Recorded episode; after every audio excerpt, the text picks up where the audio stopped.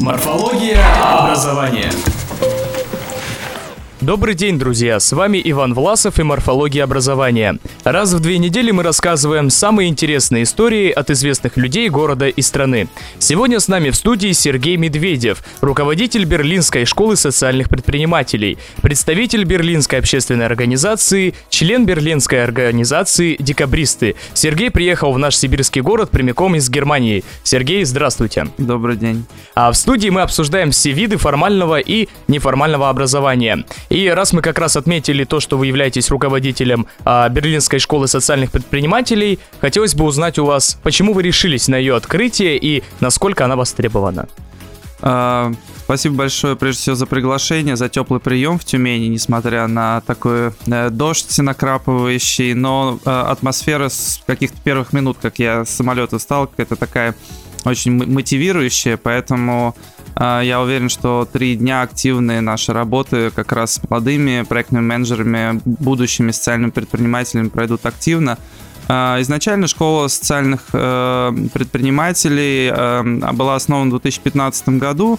И, собственно, она основана была под крышей нашей организации «Декабрист». Это такое... Э, вначале была неформальная ассоциация студентов, молодых экспертов по России, Украине, Беларуси, по Восточной Европе, э, предпринимателей, дизайнеров, социологов, э, немцев, россиян, там, представителей других профессий. Но Берлин, надо сказать, что это очень мультикультурный город, и мы, в принципе, там часто не обращаем внимания, откуда человек вышел. Главное, это его компетенции, главное, что он умеет делать, главное, как он это делает и как он, какой продукт он создает.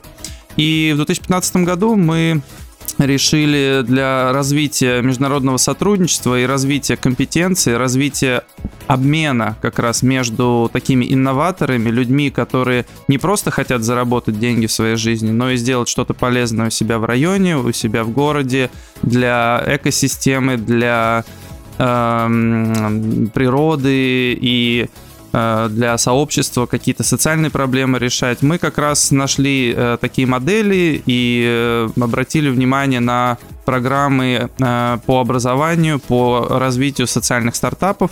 Мы их в течение трех лет как раз немножко модифицируем, то есть это глобальные программы, как правило, они развиваются в глобальных так называемых хабах, так Impact Hub, например, есть в Москве тоже, и представительство Impact Hub есть в 60 городах по всему миру. Но так как специфика Восточной Европы и России, она немножко отличается, скажем, от э, э рыночной экономики в Германии, от условий ведения бизнеса, э, то мы немного модифицировали ее и на протяжении трех лет проводим семинары по основам социального предпринимательства, а также акселерационную программу, где мы уже берем проектную идею участника и помогаем ему с помощью менторов, наставников, экспертов или каких-то интенсивных школ, которые мы делаем тоже в Германии, э, прийти к своей устойчивой бизнес-концепции, создать свой минимальный продукт и запуститься.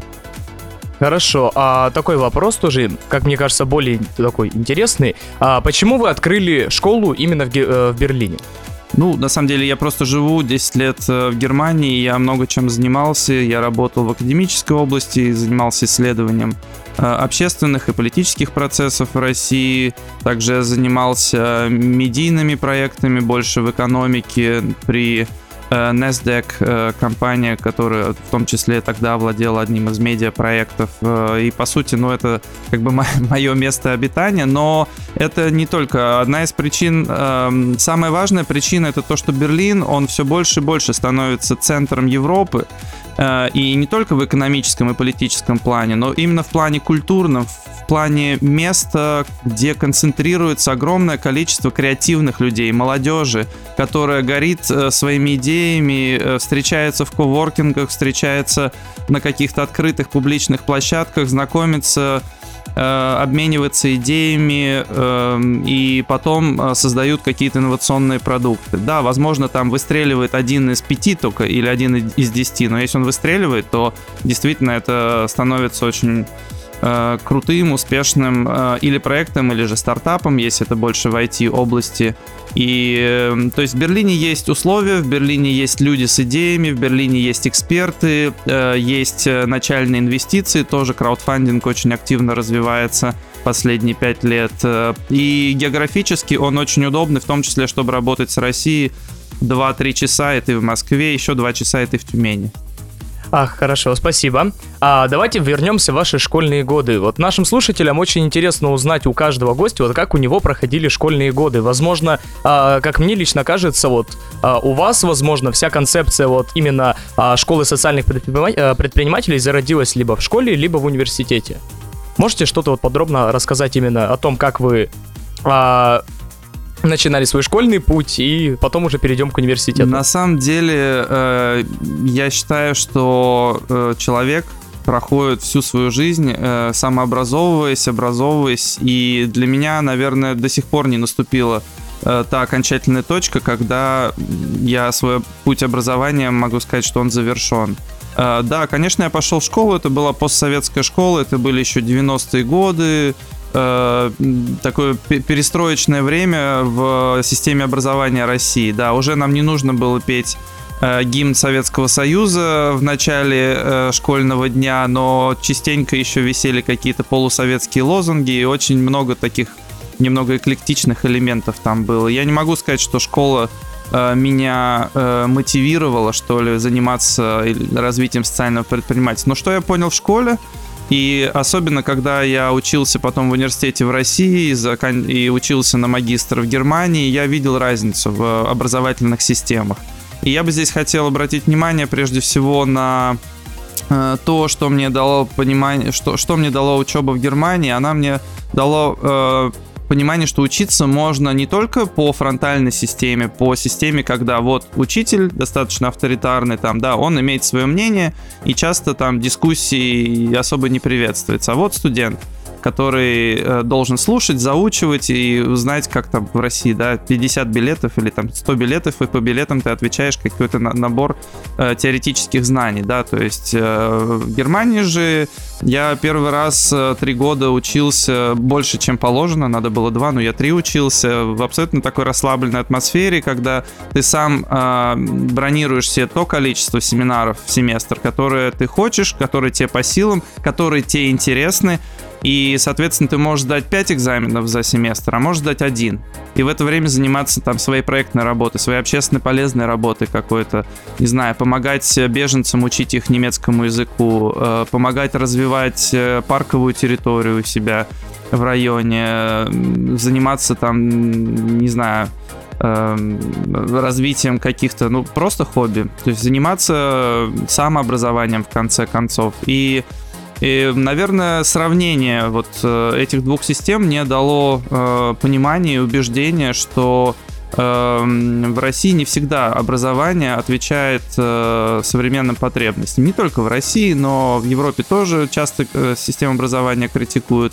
Но в России особенно за последние годы система высшего образования, она, конечно, Эм, не э, далеко не прогрессирует. Поэтому вот такие формы, как э, школа социального предпринимательства, школа краудфандинга, которую мы делаем совместно, вернее, с которой мы совместно делаем как раз семинары по социальному предпринимательству planeta.ru и э, различные другие э, образовательные программы по развитию компетенций, да, потому что в любом случае вот эти школы дополнительного образования, семинары, лекции, они развивают в себе какие-то дополнительные компетенции. Даже если ты сегодня, скажем, посетив наш семинар, не решишь э, делать свою краудфандинговую кампанию, стартовать, собирать деньги на что-то хорошее, то ты все равно узнаешь, как правильно делать ролики, как правильно пиарить себя в социальных сетях. То есть это профессиональное качество, это не просто как бы э, селфи поставил в Инстаграм и собрал там 150 э, лайков и ты доволен. Это тоже важно, но главное, что есть уже конкретная как бы методика, которая позволяет тебе продвигать свой проект.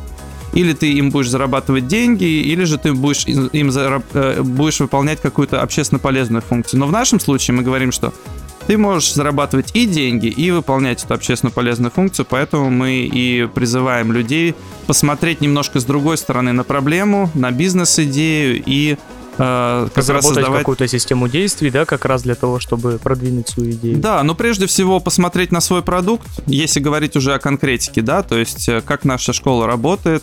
Э, Это помимо наших семинаров, э, акселератора, школы в Берлине, в этом году мы еще в Дортмунд поедем на международный саммит стартаперов.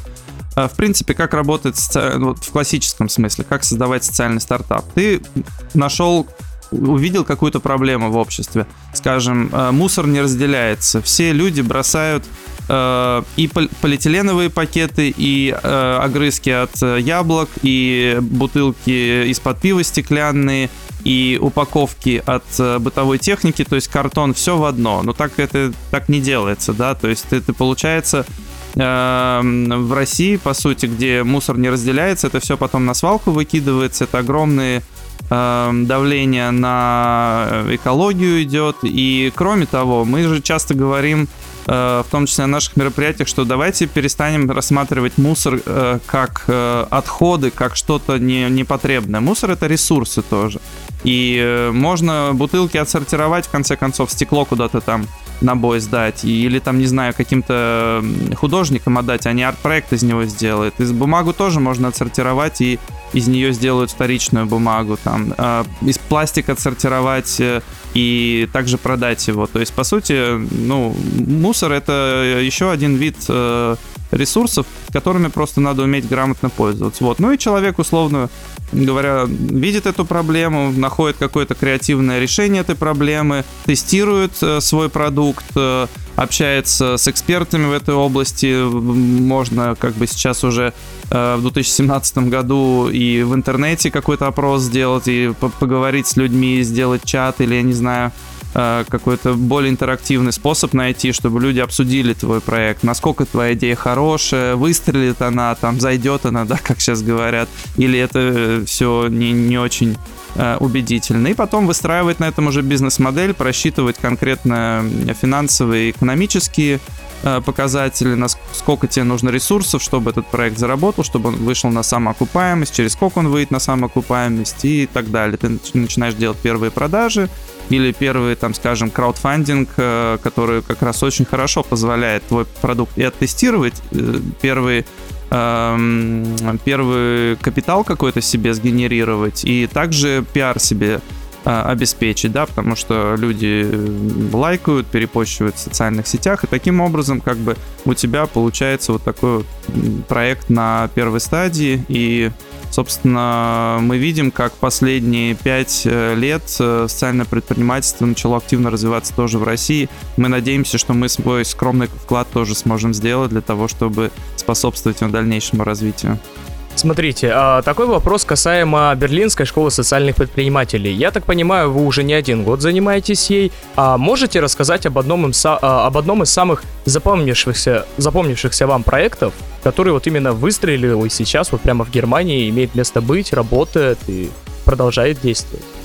Э, Да, э, я хочу сказать, что в нашей школе у нас в основном мы э, на базовом уровне работаем, мы помогаем проектам создать только бизнес-концепцию. Но это п- процесс достаточно долгий, он может занять несколько месяцев или год пока.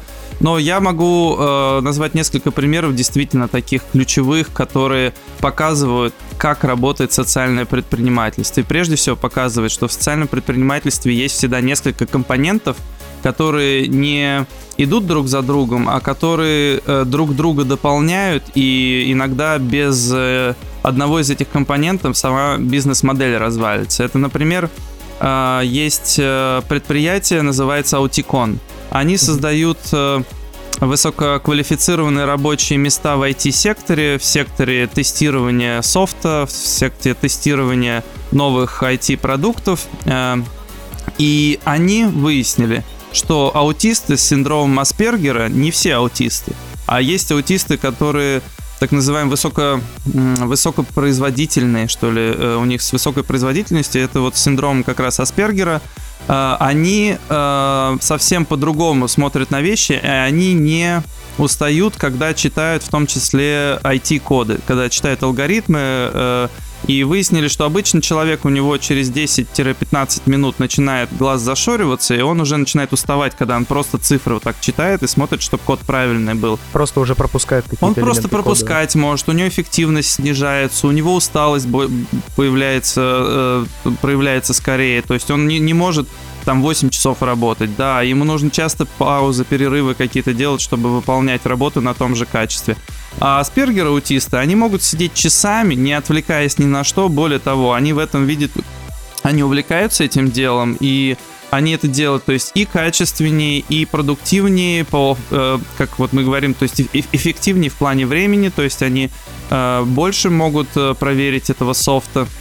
И отбор там достаточно жесткий, у них фактически один из ста только проходит, потому что там тоже и обучение, и, эм, но тем не менее, они создали за 6 лет фактически в 2011 году стартанув, они э, находятся уже в шести крупных городах, у них офисы находятся в Берлине, Гамбурге, Штутгарте, Кёльне, Мюнхене. Сейчас они открыли офисы в Париже и Лондоне, в следующем году в Цюрихе открывают, то есть их модель классно работает. И э, они продают свои услуги крупнейшим э, концернам, как э, Daimler-Benz, то есть Mercedes, э, как э, Vodafone, как Allianz, это э, страховая компания.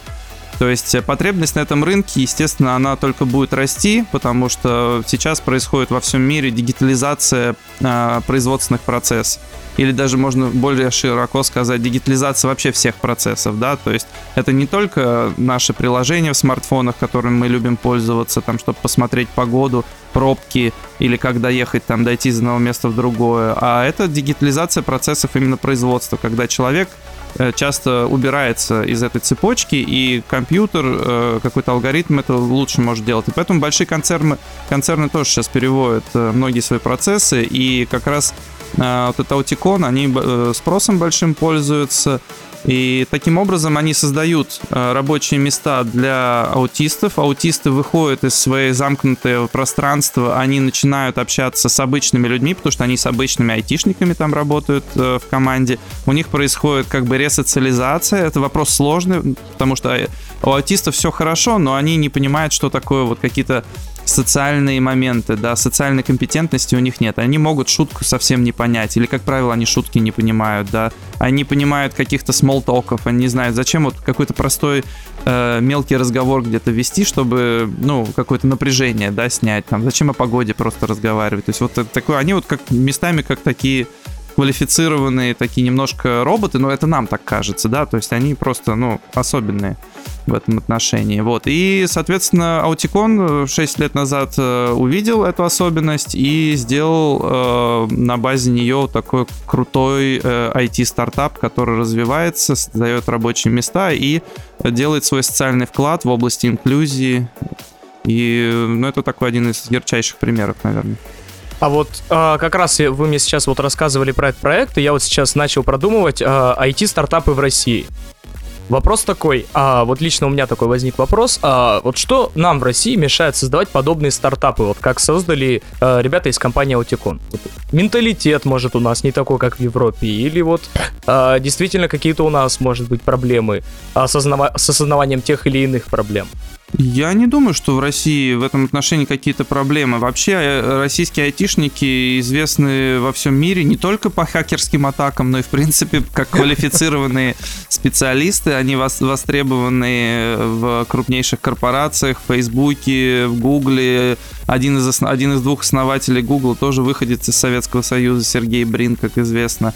То есть э, в плане математики, подсчета алгоритмов и каких-то IT-технологий все хорошо здесь. И более того, я скажу, что и в Москве создаются технологические и социальные стартапы. Один из примеров это как раз резидент э, Impact Hub э, московского, то есть они их в том числе там консультировали, э, может быть, чуть-чуть не с IT-сферы, но с э, технологической. Это компания Моторика.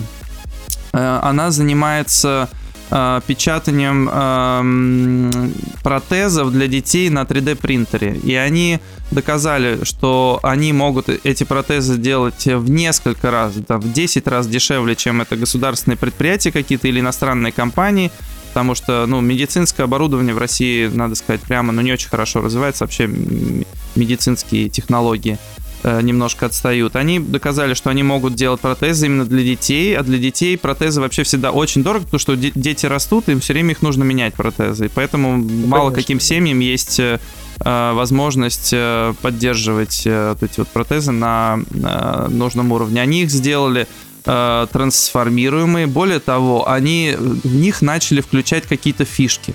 Там Дополняемые проте... модули. Да, понимаю, дополнительные да? модули. И ч... ребенок, э, во-первых, сам может какие-то модули туда там себе вставлять. Он, приходя с этим протезом в школу, он становится не изгоем, как раньше был, как, когда его, ну, что называется, чмырили там, да. А и именно такой же, как и все его? Дети... Нет, не то, что такой же, он становится героем, потому что на его этот процесс, э, протез офигенно современный, выглядящий как просто как э, рука какого-то, не знаю, трансформера из фильма или, не знаю, там... Часть Железного Человека, да? Да, то есть он становится просто там героем каким-то, э, точкой притяжения внимания, и то есть таким образом они действительно ребенку и созда- э, создают веру в себя, не только реша- решают его как бы физические, да, Положительную социальную атмосферу создавают да, как раз и посредством ребенок не стесняется просить протезы, он готов с друзьями обсуждать, что там нового ему там появилось, что что туда еще можно встроить там. И это тоже очень хороший пример.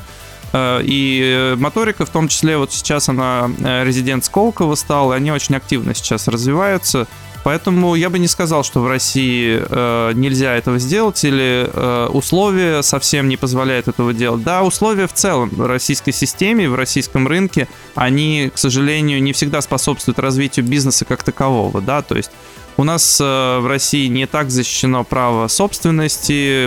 Известно, что суды не совсем независимо судят, да, то есть нет вот этой вот защищенности такой внешней. А когда ты занимаешься социальным предпринимательством и должен зарабатывать деньги, то по большей части там все равно бизнесовые э, законы работают. И, конечно, когда общих условий нету защиты частной собственности и независимости судов, то конечно, ну, европейским конкурентам ты будешь заранее проигрывать. Но я, э, опять же, хотел повториться, что идей в России много, э, желания и мотивации тоже хоть отбавляй. Поэтому наша задача, в том числе, как я ее вижу, это создавать условия для обмена этих идей, для выращивания сильных, устойчивых э, бизнес-концепций и, соответственно, поддержки молодых проектов. И давайте напоследок. Топ-5 самых интересных и значимых объектов, на ваш взгляд, проектов, извиняюсь, а, в которых вот непосредственно вы принимали прямое участие? Э, топ-5 интересно. Сейчас. Максимально кратенько, то есть вот что за проект, что как, какова была ваша роль в нем и вообще суть проекта в целом. Например, один из проектов в прошлом году э, победитель э, нашей одной из акселерационных программ Як Мама. Это портал по поиску для молодых родителей нянь и услуг от молодых родителей к другим молодых, э, молодым родителям. Портал запустился в рамках нашей программы он, кроме обычных услуг, стал заниматься образованием э, и повышением компетенции как раз нянь. То есть няни могут сидеть уже и следить не за обычными детьми, но и также с детьми с особенностями развития. Они проходят тренинги по э, инклюзии, то есть как работать с особенными детьми. И в этом отношении я вижу, что портал сейчас активно развивается, он в Минске находится. Э, в Украине у нас очень классный проект был, э, и он сейчас есть в Одессе, как раз из области э, переработки пластика. Они установили сейчас, э, то есть э, где-то 100 контейнеров по сбору пластиковых отходов, бутылок по всему городу, по парку и э, проводят социальную рекламу, чтобы людям объяснять, что, пожалуйста, не бросайте сюда все, что угодно, бросайте только пластик. Они этот пластик вывозят. У них, э, в принципе, модель, она самоокупаемая, и они со следующего года э, говорят, что будут, э, ну, я им верю на самом деле, потому что я видел, как качественно сделаны эти контейнеры, как э, четко отстроена у них логистика, что э, у них будет э, достаточно серьезная прибыль, которую они смогут реинвестировать не только в развитие своего предприятия, но и в развитие каких-то тоже образовательных или даже просветительских э, программ, в том числе, чтобы объяснять в социальных сетях, в пабликах, что давайте, ребята, не замусоривать э, нашу территорию, наши леса, наши пляжи черноморские, чтобы, ну, как бы мы все комфортно сосуществовали друг с другом, и социальная реклама, она в этом отношении работает. Э, был тоже проект один э, журнал, он э, хорошо развивается, тоже, кстати, из Украины. У нас просто, я вначале, наверное, не забыл сказать, у нас школа, Берлинская школа социальных предпринимателей, она работает в России, Беларуси, Украина. У нас следующего года, возможно, Молдова еще будет. Вот, но мы в основном в Восточной, в Восточной Европе сконцентрированы. Журнал э, бумажный, заметьте, в наш век э, цифровой э, стал успешный, стал самоокупаемый, сейчас в плюс, наконец-то, спустя три года вышел. Это вообще в, в области медиа и журналистики очень сложно зарабатывать деньги, но у них это получилось. Они рассказывают о каких-то как раз фишках, о каких-то крутых проектах в регионах, о которых обычные журналисты не пишут. Они делают качественные интервью, качественные репортажи с качественными э, фотографиями. Э, и, собственно, этот журнал э, пользуется большим спросом. Он сейчас выходит на такой вот их федеральный уже уровень. Эм, то есть, в принципе, проектов много. Я бы не стал на э, топ-5 э, где-то останавливаться, но если хотите, заходите на нашу страничку, часть из этих проектов там э, находится, soinschool.org. Познакомьтесь с нашими образовательными программами, у нас есть ссылки на другие ресурсы. Ну и, естественно, всех слушателей, всех желающих молодых проектов я приглашаю участвовать в наших программах. У нас э, со следующего года снова будет э, серия э, семинаров по социальному предпринимательству в России. Мы их делаем в разных городах каждый год, от Калининграда до Владивостока мы уже проехали. В этом году очень много работали в Байкальском регионе. Э, и мы убеждены, что кроме тех э, знаний, компетенций э, и идей, которые мы даем, очень важно людей просто собирать вместе 2-3 дня, брейнстормить, обсуждать эти идеи и делиться контактами, обмениваться контактами. Потому что если сейчас твой проект не выстрелит, то эти контакты, которые у тебя остались, и ты знаешь, что вот этот вот человек, он умеет очень хорошо там писать, программировать на питоне там, или веб-дизайн у него очень круто, он делает на C++. Э, рано или поздно тебе это все равно поможет. Поэтому мы призываем людей быть активными, смотреть э, на мир э, широко открытыми глазами и рисковать, не, быва- не бояться э, сделать ошибку, потому что кто не делает ошибок, тот, собственно, мало что в жизни, в принципе, достигает. Спасибо большое, Сергей. Вы очень, на самом деле, интересный и замечательный собеседник. А я напоминаю, друзья, что с нами в студии сегодня Сергей Медведев, руководитель Берлинской школы социальных предпринимателей, представитель Берлинской общественной организации, член Берлинской организации «Декабристы». Ну а с вами был Иван Власов и «Морфология образования». Всего доброго. До свидания. Морфология образования.